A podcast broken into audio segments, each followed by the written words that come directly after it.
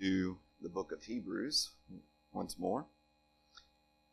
Looks like we've got maybe just a couple weeks this week and, and next week left in, in this book. And uh, we want to come back again this morning to Hebrews chapter thirteen uh, and really going to read uh, verses nine through sixteen. Um, we've we've kind of been all around some of these verses and even touched on them a little bit, but I just want to give a full treatment to to these particular verses. So Hebrews thirteen, verse number nine, "Do not be led away by diverse and strange teachings, for it is good for the heart to be strengthened by grace and not by foods, which have not benefited those devoted to them. We have an altar from which those who serve the tent have no right to eat, for the bodies of those animals whose blood is brought into the holy places by the high priest as a sacrifice for sin are burned outside the camp. So Jesus also suffered outside the gate in order to sanctify the people through his own blood. Therefore, let us go to him outside the camp and bear reproach, the reproach he endured. For here we have no lasting city, but we seek the city that is to, to come.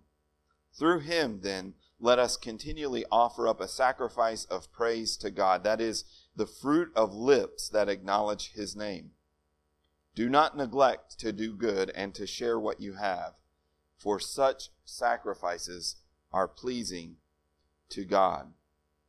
Some people have made the case, and we've mentioned this before, that the book of Hebrews was originally a sermon or several sermons that were maybe compiled into uh, a written form. And uh, we don't know that for sure. It, it sure seems like that at certain times. And um, one of the things that, that kind of indicates perhaps that is, is just some of the rhetorical devices that, that are used throughout uh, the book of, of Hebrews. A, a rhetorical device, in case you don't know, is a, a method of maybe making sermons or speeches memorable. They're, they're sort of tricks that we use, and preachers use them still today.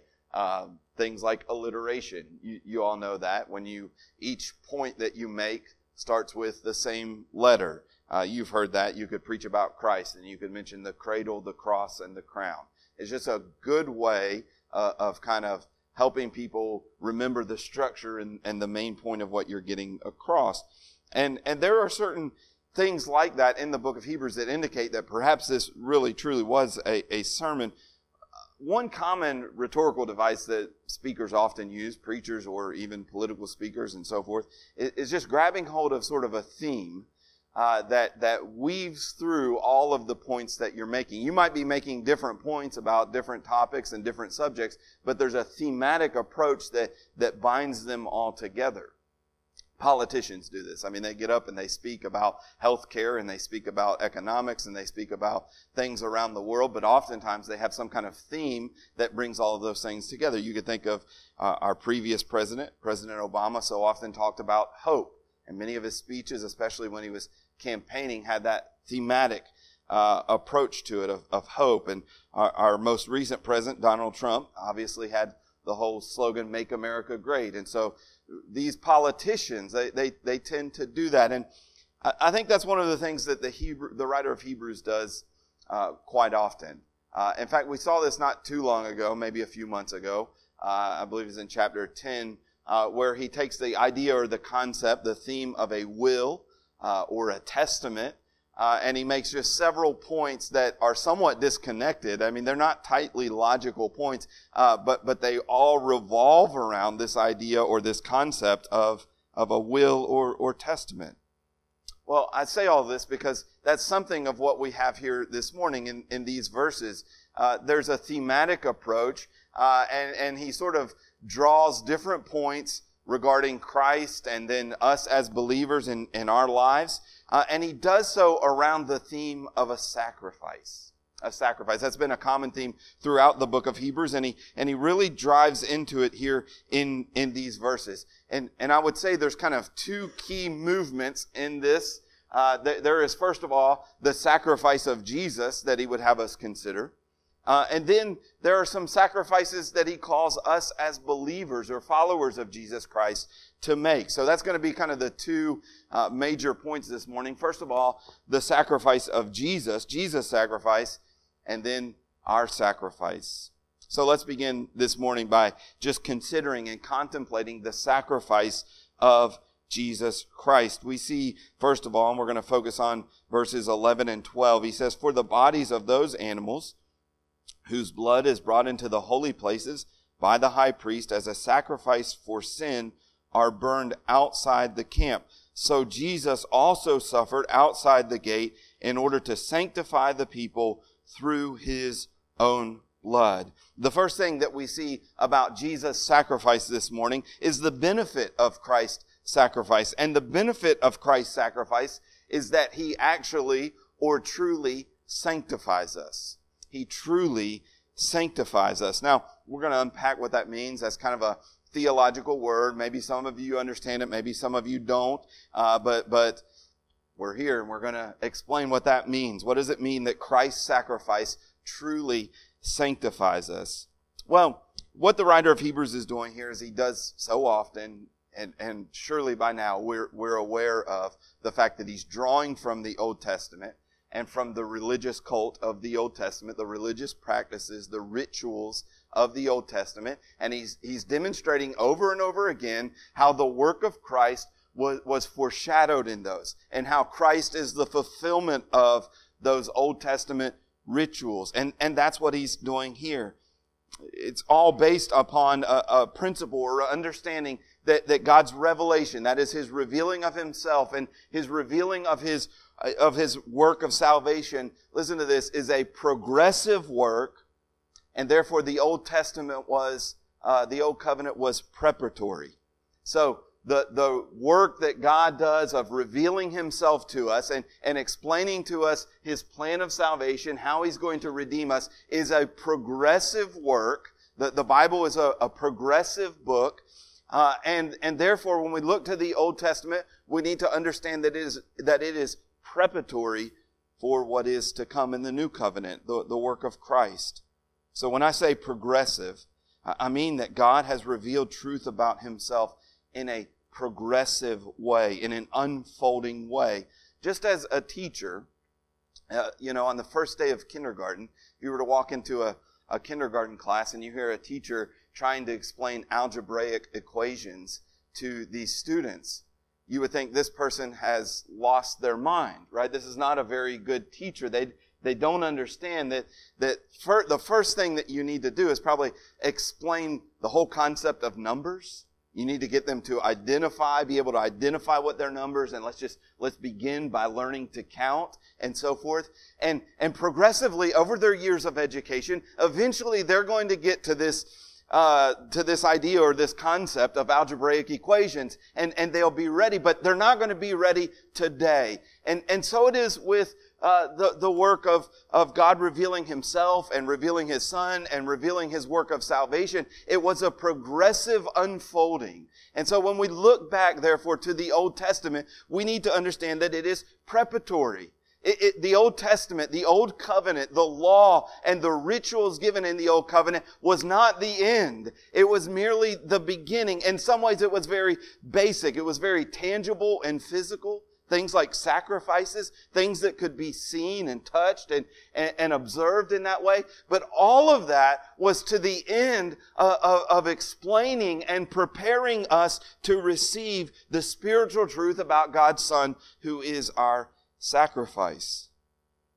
And this is this is true particularly of that sacrifice. There were all kinds of rituals in the Old Testament. There were washings, there there was different kinds of things that they did in terms of worship. There were there was the tabernacle and so forth. All of that pointed to Christ, but particularly in, in a in a very unique way, the, the sacrificial system was something that pointed to the work of Jesus Christ. So the Old Covenant, the, the Old Testament sacrifices are maybe something like when I was a kid, going back to the illustration of, of being in kindergarten or learning to count and so forth, learning addition.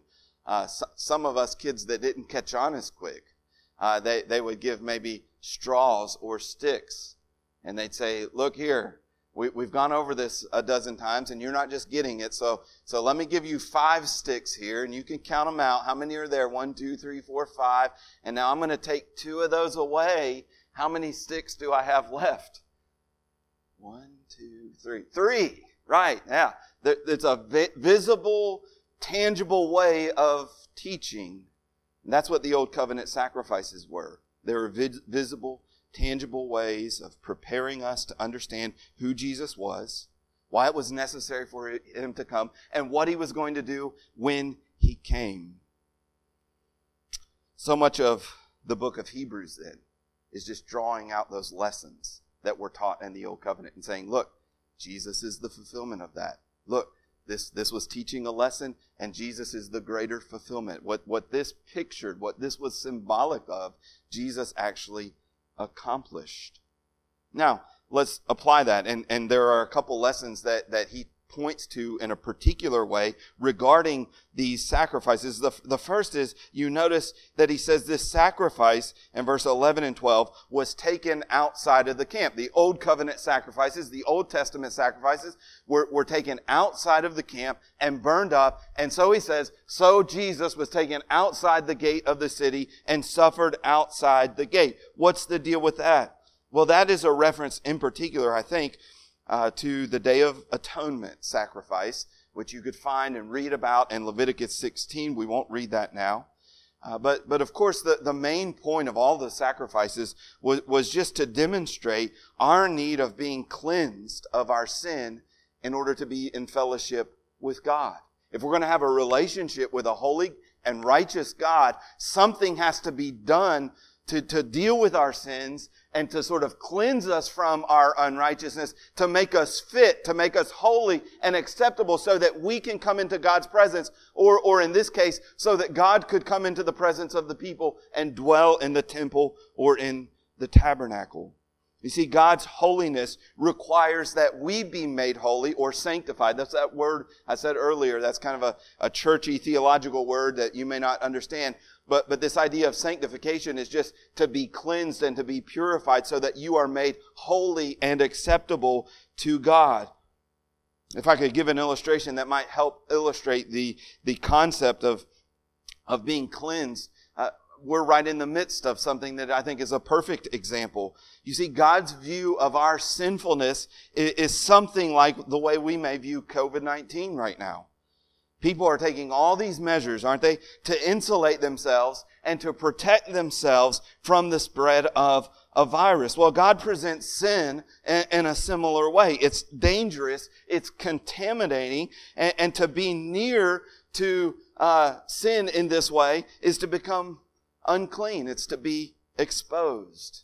There's a lot of people that have been exposed lately to, to this virus, and that's the way that that sin is. The idea is then that we as sinners have all been infected by sin. God is holy and God is pure. And so in order for God to come near to us and to have fellowship with us, then we've got to first be cleansed and, and made clean so that he can dwell with us and so that we can have fellowship with him. The sacrifice of the animal then was an act of symbolically, it symbolically represented God removing our sin from us or cleansing us and purifying us so that we could have that fellowship with God. The animal, the bull or the goat, in this case on the Day of Atonement, symbolically took the, the sin of the people and, and was then put to death. One of the things that the priest would do when he would take this goat, first he offered a bull on the Day of Atonement for his own sin, and then he would take a goat for the sin of the people. And he would take this goat, and he would place his hands on the head of the goat, and he would pray to God, and he would confess the sins of the people in an act of symbolically saying, now th- this animal is the one who's bearing the sin of the people, and then that animal would be sacrificed. The last step of this process was that after this animal was sacrificed, the, the carcass, the dead body of that animal then was finally taken outside of the camp. It was taken outside of the city and it was burned up. And the spiritual truth being represented in this final phase of the process was that the sin of the people had now been placed on this animal. This animal was taken out of the presence of the people. Their sin was lifted and carried away from them so that they could be considered pure or, or clean. Once the uh, sacrifice was completed, Uh, the, the sins of the people were atoned for, and they could be considered pure, and therefore God could then dwell with them. They could have fellowship with God. They were enabled then to, to enter into His presence and, and to worship Him and, and so forth. Their sin had been lifted off of them and placed on the animal, and, and the goat was sacrificed symbolically, taking God's judgment and then removed from the presence of the people. And as a result, they were no longer contaminated by their sinfulness. The Bible has a word, as I mentioned, for this process, for all of that happening. It is the word to be sanctified. As this occurred, the people were then sanctified. They were made holy, they were made pure, they were made acceptable to God. So the writer of Hebrews here is drawing this comparison from this old covenant sacrifice, which was meant to be a symbolic illustration of the true reality of, of Christ. And, and that's really what we need to see next here. There's, there's a bit of a contrast, because those old covenant sacrifices never truly made those people holy and acceptable to God. It, it was God's gracious act of, of restraining His anger, restraining His judgment upon them, and pointing them forward to this Savior who would come and actually accomplish accomplish what they were doing year in and year out symbolically. What these sacrifices symbolized, Jesus' sacrifice actually accomplished. He was the Lamb of God. And our sins, we just sang about that in the city of Jerusalem. See Him there, the, the Lamb of God, praying to God, our sins placed upon Him. He's the Lamb of God. Our sins and our uncleanness were taken from us and laid on Him. He was carried outside of the city of Jerusalem to the hill of, uh, of Calvary, and He was put to death as God's judgment on our sin. Our sin has been then lifted off of us and, and placed on Him. Or to use the other illustration, our sins have been now cleansed. We've been sanctified. We've been made pure so that we can enter into God's fellowship. We can enter into God's presence, that God's Holy Spirit can dwell within us. And one day we can enter into His very presence in heaven, because our sins have been washed away from us. This is exactly what the writer of Isaiah is talking about, Isaiah fifty-three. And just listen to the, the words that he uses here and, and how it connects to the old covenant sacrifices and our understanding what Christ has done. Isaiah fifty-three, verse four, surely he has borne, he has borne, he has taken our grief and put or, or our sins and put them on himself. He has borne our griefs and he has carried our sorrows, yet we esteemed him stricken, smitten by God, like a sacrifice, like a lamb that is put to death. He's smitten by God and afflicted. All we like sheep have, have gone astray. We have turned away, everyone to his own way, and the Lord has laid on him the iniquity of us all. That's, that's what Christ has done. He has taken all of your wanderings, all of the times that you've rebelled against God, all of the times that you've lacked faith, all the times that you've looked at the law of God and said, you know what, I know God tells me not to do that, but that's exactly what I'm going to do. He has taken all of those things and He laid them on His Son, who bore them for us. We need to understand then is that these Old Testament sacrifices were merely a shadow. Hebrews ten, verses one through four, we won't read that, but it speaks of the Old Testament sacrifices as a shadow of good things to come, and that in those sacrifices that there was a reminder of sins every year. But the writer concludes that by saying it was impossible for the blood of bulls and goats to take away sins. That Old Testament sacrificial system did nothing except point them to have faith in this coming Messiah who would be the, the true sacrifice of God. It was impossible for the blood of bulls and goats to take away sin. But, but what those things symbolize, Jesus has truly and actually accomplished. You see, the work of Jesus was not just a symbolic work. It wasn't just a symbolic expression of God's love for you. Something was actually being accomplished. And what was actually being accomplished is that your sins were being washed away. You were being sanctified. You were being made acceptable to God. In Hebrews nine twenty-six, it says that Jesus appeared once at the end of the ages to put away sin. He took our sin. He bore our sin. And He went outside the camp. And He died and He bore the wrath of God, carrying our sins away from us. He put away our sins. In Hebrews ten, verses twelve through fourteen, it says, "But when Christ had offered for all time a single sacrifice for sins, He sat down at the right hand of God, for by a single offering He has perfected." There's another different word, but the same idea. You've been made acceptable. He has perfected for all time those who are being sanctified. You have forever. It's not a year-to-year thing. It's not a, I prayed today and now I'm acceptable to God, but tomorrow I'm going to have to pray again and I'm going to have to confess again and I'm going to have to get right again so that I can be acceptable to God. No, you've been perfected for all time. When you believe in Christ, the work of Christ is truly sufficient to, to once for all deliver you from your sins, past, present, and future, and to make you forever acceptable to God. Believer, do you understand that right now, if you have faith in Christ, it, there's no question or there's no doubt about, am I accepted by God? Is God pleased with me? I, I, am I okay to pray to God? Am I okay to go to church and enter into worship and fellowship with God? Absolutely, always. It doesn't matter that you sinned this morning. You need to get that right. You need to pray and confess that to God. But, but yet, even in your sinfulness, you stand accepted once for all because of the sacrifice of Christ.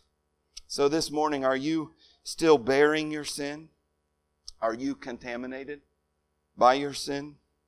Have you been quarantined from the presence of God, so to speak, because you're unclean? Maybe you're here and you think, well, I'm not really that bad. My sin isn't that bad that God would not want me in His presence. Like that, that God would distance Himself and say that you're unclean because of your sin and I, I, I can't have fellowship with Him. Maybe my sin isn't that bad. But let me just ask you this morning, if someone was to come in here this morning, you know they've, they've just tested positive for covid nineteen. They've got a one hundred three degree fever and they're hacking up all over the place and they say, come here, let me give you a hug and, and let me kiss you on the cheek. I mean, there's varying degrees of, of concern about covid nineteen, I know, among people. But I think all of us, it would be safe to say, would say, you just stay over there. In fact, you need to go back home and let's let's get some Lysol out here. Well, well, listen, that is just but a mere small glimpse of the disdain that God has for our sin. And, and so who are we to think, my sin's not that bad. God would welcome me. God would accept me just the way that I am. No, no. Unless your sin has been dealt with, unless you've been cleansed by the blood of Christ and by His sacrifice, you are on the outside. You are unacceptable. You are not able to come into God's presence. What good news it is then this morning that Jesus was taken outside of the camp. He was quarantined. He was got, let's, let's take Him out here, away. He was taken outside the camp so that we can be sanctified and welcomed into the presence of God. What, what a trade. Jesus said, I'll, I'll suffer the rejection of God for you so that you can be accepted and welcomed into the presence of God. That's the gospel. The second thing that we see about this sacrifice of Jesus is that faith lays hold of the saving benefits of Christ. I'm going to back up and now and actually look at verse number ten. He says in verse number ten, "We have an altar from which those who serve the tent have no right to eat." We have an altar uh, from those who serve the tent, from which those who serve the tent have no right to eat. So let me explain a little bit of the context again with this. Uh, they were prone, these were we, these were Jewish believers, and they were they were prone to, to look to gain some spiritual benefit uh, by eating the meats of the sacrifice, the animals that were sacrificed under the Old Covenant sacrificial system. That was still going on in, in the day here. when Hebrews was written. They're, they were still offering sacrifices. So there were Jews who had believed in Christ and they had left all of that behind, but it's still going on over here. The temple is still in existence. The sacrificial system is, is still happening. And so they, they were prone to sort of be drawn back into that, thinking we're kind of missing out of this. Maybe we're not being nourished the way that we need to because we're not eating uh, in that sacrifice. We're not partaking of that. Jewish Christians, because they no longer observed the Old Covenant system, lost their right to participate in those things. And really the whole book of Hebrews then is, is urging urging them not to be allured back to those things. I mean, the whole book, we've seen this. Again, hopefully you're getting this by now, but, but the whole book is saying, hey, don't go back to that. That was the shadow. That's the substance has come. The reality has come. You're experiencing the reality. So why would you go back here and participate in these rituals that were ultimately pointing you to Christ? You have the reality. In, instead, he points them to Christ. Don't, don't think about what you're missing out on. Understand that you have an altar from which those who serve the tent, meaning the tabernacle and the sacrificial system, they have no right to eat. You, you do have a sacrifice. Obviously, he's talking about Christ. Christ is that sacrifice. But what is he talking about here when, when he's saying that you have a right to eat of this altar or of, of this sacrifice and that they have no right to eat of it? Well, to eat in the Bible of Christ, and we could go to the Gospel of John to see this very clearly. We'll do that here in just a second. It is, is just simply a metaphor for having faith in Christ. Let me read John six thirty-five. It says this, Jesus said to them, I am the bread of life. Whoever comes to me shall not hunger. And listen to these words, whoever believes in me shall never thirst. Our response to Christ is always faith. It's always belief. That's what he calls us to. He says, this is who I am. This is what I'm doing for you. These are the saving benefits that are offered to you. And your response to receive that is faith, to, to believe. And so he says, I'm the bread of life. I'm the one who can provide nutrition, this spiritual uh, kind of metaphorical way. But he says, whoever believes in me shall never thirst. But I said to you, that you have seen me and you, yet you do not believe. And then verse forty-seven, he says, Truly, truly I say to you, whoever believes has eternal life. I am the bread of life. Your fathers ate the manna in the wilderness and they died. This is the bread that comes down from heaven so that one may eat of it and not die. You see, he's been talking about believing. He's been saying, believe in me, believe in me, believe in me. But now he kind of changes and he uses this metaphorical way of, of, of speaking. He said, I'm, I'm the bread, like the manna in the Old Testament. I'm that bread, and whoever eats of me. Well, what does that mean?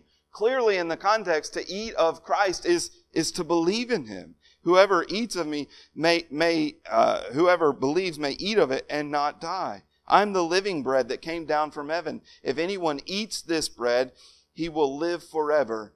And the bread that I will give for the uh, and the bread that I will give for the life of the world is my flesh. So he's talking about his sacrifice again on the cross. So it's clear then that that this giving of his flesh is his physical death, and the eating of his flesh is a metaphor for believing. And this is the way I think that the writer of Hebrews is using it. We eat or partake of Christ's sacrifice, not literally. They did that in the Old Covenant. They offered sacrifices and they would eat of the sacrifices, right? But he's saying now there's a spiritual reality in the New Covenant. There's this sacrifice of Christ and we eat of that sacrifice. We have that altar from which we eat. And those who are still under the Old Covenant and still observing those things, they have no right to eat of this sacrifice that we're eating of. But clearly, he's not talking about literally eating of the, the flesh and drinking the blood of Christ. He's talking about by believing in Christ. And this way of thinking gets carried over right into the Lord's Supper. We have an ordinance that, that pictures and symbolizes this whole reality. We we don't believe when we eat this wafer, as Jared called it the other day. What was it? A styrofoam wafer. We've we've been doing that individual packet, and it ain't so good. It does kind of taste like styrofoam. I'll be glad when we get back to the normal bread. Uh, that's a, a diversion. That's a rabbit trail there. So let me come back to that. But but that's the, the picture of what, what we're doing. We don't believe we're literally eating the body and, and drinking the blood of Christ. We're symbolically eating and saying, listen, I'm, I'm partaking of Christ. I'm believing, I'm trusting in Christ, and I'm taking to myself the benefits of Christ's sacrificial work. That, that's the whole idea of eating. I'm, I'm taking it to myself. And the way that we truly take the benefits of Christ's sacrifice to ourselves is by believing in Him. But notice what he says here, that they have no right to eat. Why, why does he say that? Why does he say that they have no right to eat? He's talking about those who are still observing the old covenant. Well, this doesn't mean, I don't think, that Christ has refused them. I think it means that they have refused to believe in Christ. You see, they're still clinging to these old rituals. They're, they're still clinging to these, these old practices instead of believing in Christ. If they would believe in Christ, if they would turn to Him, they would be saved, and they would have the right to then participate or partake in the saving benefits of Jesus Christ. The reason they could not partake of Christ is because they were continuing to look to a now defunct system of religious observance for salvation. And, and notice here what he says. And when you see this, a, a commentator actually pointed this out, and once I saw it, I was like, wow, that's such a stark contrast. He says, we have an altar from which those who serve the tent have no right to eat. They serve the tent. Talk about a lifeless, dead kind of system. He can talk about it in terms of serving a tent, serving a, a tabernacle. We serve the risen Savior, right? We are participating in, in the reality of, of what all of that pointed forward to, but it's because they're continuing to look to this lifeless, dead system that they have no right to partake of Christ. What a, what a sad thing to look at the symbol and miss the reality. And listen, we can do that even though we're in the new covenant now. Uh, we, we can do the same thing.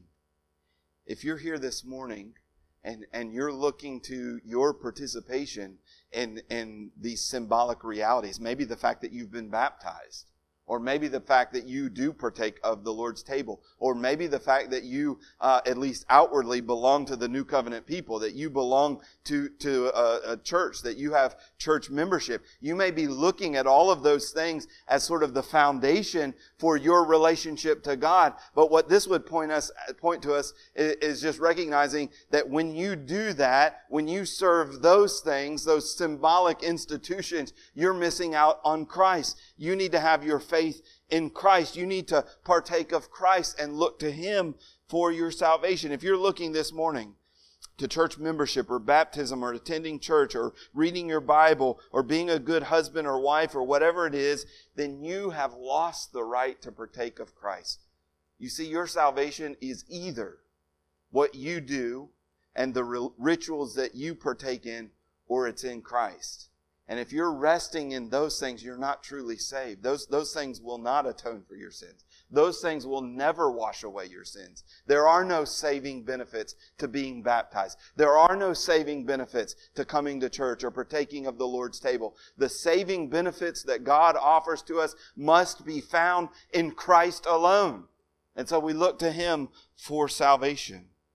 It's so very easy to look to things, to rituals and practices that are associated with God, that are associated with the Bible, that are associated uh, uh, with the church, and not to look to Christ. And when we do that, we cut ourselves off from Christ. Well, this morning, I kind of plan to, to focus our attention on this first, Uh, because we need to have our, our minds and hearts focused on the sacrifice of Christ. But as we bring this to an end, uh, I, I want us to note here, try to move through this quickly, but then our sacrifices. Our sacrifice. I told you there were two kind of big picture items here, the sacrifice of Jesus and then the sacrifices that we are called to. You see, J- Jesus' sacrifice bids us to sacrifice. And we notice here, what are the sacrifices that we are called to make? Well, first of all, in verse number thirteen, he says that we are to go outside the camp and bear the reproach that he endured. He was taken outside the camp for us. He suffered on our behalf. And so as followers of Christ now, we need to be willing to go outside the camp. And we're going to talk about uh, briefly what that means for us. And in verse fifteen, it says that let us continually offer up the sacrifice of praise. That is the fruit of lips confessing his name. And then verse sixteen, we're called to do good and share, for such are sacrifices, of such sacrifices are pleasing to God. Let me just say this really quickly here. Uh, you, you might ask, how can our sacrifice even compare to the sacrifice uh, of Christ? Well, one thing we've got to be super clear about is that our obedience or our sacrifices in the name of Christ is never the, the ground for our relationship with God. That, that's never what our relationship to God is built off of. Well, have you done enough for me? Have you sacrificed enough? Have you been be obedient enough to be accepted by me? No, we need to, as we've already seen, see that the completed work of Christ is our only hope. It's our only foundation for being brought into the presence and fellowship of God.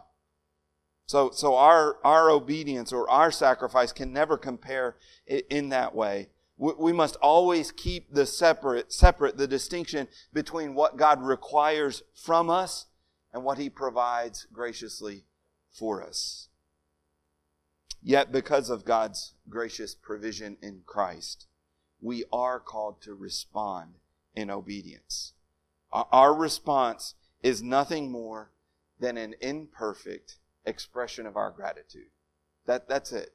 It's not, hey, God, I'm getting into heaven because I've sacrificed so much for you. I gave up so much for you. I, I, I was obedient. I did everything that you wanted me to do. And, and now aren't you proud of me? Shouldn't you bless me in my life? I'm getting into heaven because I've done these things. No, never. That's never going to be the case. Our, our obedience or our sacrifices in, in, in following Christ are always imperfect. We talked about that last week. They're, they're imperfect. They're filled with sin, even, even our best works. They're, they're imperfect expressions of our gratitude. We're just saying, thank you, Lord, that you've accepted me. Thank you that you've welcomed me into your presence. Thank you that you've given your Son to bear my sin and to cleanse me from all of my sin. So what are these sacrifices then? Well, the first sacrifice is suffering. He draws this analogy. Since Christ was taken outside the camp, we are to go outside the camp. Of course, this has different connotations when it's applied to Jesus and when it's applied to us. When Jesus was taken outside of the camp, the, the idea is that he was taken out of the presence of God and out of the presence of God's people. He was bearing the, the wrath of God. It was symbolic of the fact that he had been rejected by God. When we, so to speak, go outside of the camp, It, it is simply an expression of the fact that we often are rejected by the world around us. It, it means that because our faith in Christ, we, we're often going to be outcast in this world.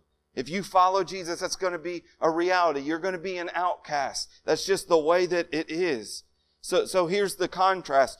Jesus suffered the rejection of the world and of God.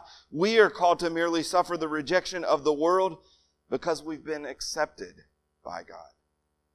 Small price to pay to be accepted by God, but to be rejected by the world. The Bible is abundantly clear here this morning that it is to be expected that if we follow Christ, we're going to be rejected by the world. Believer, just get that, just get that into your mind. Just settle that matter right now. You are not going to be accepted by the world in a sort of unconditional, full-on way. If you follow Christ, you will be rejected by the world, and that's what he's calling us to. Christ went outside the camp. He was rejected by God and the world for you. And so, because of that, you must be willing then to be rejected by the world. He gives us here two encouragements as we make this sacrifice. First of all, we need to recognize that as we go outside of the camp, as we suffer, that he will meet us there. Notice what he says in, in verse number thirteen. He doesn't just tell us to go outside the camp, period. He says, therefore, let us go to him outside the camp. You see, when we suffer for Christ, He meets us there. When, when we are rejected by the world, that's where we find Jesus. That He was rejected by the world. Don't, don't think that you're going to sit in this comfortable place being accepted and loved by the world and you're going to have Jesus with you. No, no, no. In order to have Jesus with you, you've got to go outside the camp. You've got to be rejected by the world. But what an encouragement it is. When you are rejected by the world, Jesus will be there waiting for you. He will meet you in that rejection. Let us go to Him outside the camp. Second, encouragement as we do this is that we may lose this world, but we, we gain an eternal city. We may lose this world or the city of man, but we gain an eternal city. He says in verse fourteen, "For here we have no lasting city, but we seek the city that is to come." That's our hope. You may lose this world, but, but notice what he says here, there's no lasting city. There's no last, this, this world isn't lasting anyway. John tells us that, right? The world is passing away along with its desires and along with us if, if we choose to live for this world. There's no lasting city here. So don't live for this city. Don't live to be accepted by this world. It's passing away. Don't, don't make all of these compromises and, and, and all of these accommodations To, to be comfortable here in this world. This world is passing away. You, you need to be willing to disdain this world and to give it up in order to seek the city that is to come. And so we have this encouragement. Listen, you cannot seek acceptance in the city of man and be seeking the city to come at the same time. You seek the city to come by following Christ, and following Christ ensures that you will not be accepted by the city of man. The second sacrifice, and I'll just mention these last two very briefly. The second sacrifice is the sacrifice of confessing. And we see this in verse fifteen. "Through him, then, let us continually offer up a sacrifice of praise to God. That is the fruit of lips that acknowledge his name." So we live in this world, And and we face that persecution, we face that rejection. It's so easy and it's so tempting, isn't it, to, to want to just back away from professing Christ. And and by professing Christ, let me just explain. I, I don't simply mean saying I'm a Christian or I believe in Christ. It's more than that. It's it's owning who Jesus is and owning and living out what he taught. Right? That's what'll get you into trouble. There are all kinds of actors in Hollywood. There are all kinds of political figures that will say, "I'm a Christian. I'm a very devout Christian." Right? That won't get you in trouble with the world. What will get you in trouble with the world is believing and living out what Jesus taught. That's what will get you rejection. And that's what he calls us to, is the sacrifice of, of confessing his name, praising him, and, and, and, and being willing to own, to own him as our own. The third sacrifice this morning that he calls us to in response to Christ's sacrifice is the sacrifice of sharing and, and doing good. Verse sixteen, "Do not neglect to do good and to share what you have, for such sacrifices are pleasing to God." At first, that might seem to be completely disconnected. Why, why are we shifting focus here to, to sharing and, and doing good? But it is connected, and, and it's connected because, first of all, the, the pattern Uh, follows, uh, our pattern of loving others and sharing and so forth, follows the sacrifice of Christ. The, the Christian call to love others and, and to sacrificial giving is always patterned after the sacrifice of Christ. When you just look at the New Testament, look at the calls to love, look at the calls to, to give, look at the calls to, to care for one another. What does the writer always do? Paul or whatever epistle you're reading, it, it seems like they always say, look at what Christ did, now you do that to others. And so as we contemplate the, the work of Christ and the sacrifice that he made, taking our sin and bearing that shame, let us be willing to live sacrificial lives to others as well. Let's close in a word of prayer this morning. Our Heavenly Father, we come to you this morning, and we, we're so thankful, Lord, for Christ. We're so thankful for his sacrifice on our behalf. We thank you, Lord, that we can be loved and accepted and welcomed into your presence based completely on what Christ has done for us. Help us, Lord, not to confuse that. Help us not to look to our own good works uh, in, in order to solidify that or, or in order to uh, build that up or improve upon it. Let us look to Christ alone. Lord, I pray that you would give us hearts to respond in a sacrificial way, being willing to go outside the camp and suffer the rejection of this world, Be, being willing, Lord, uh, to profess your name uh, in in this in this broken and, and sinful world, and having a heart of, of generosity and, and caring for others. And we pray all of this in Christ's name. Amen.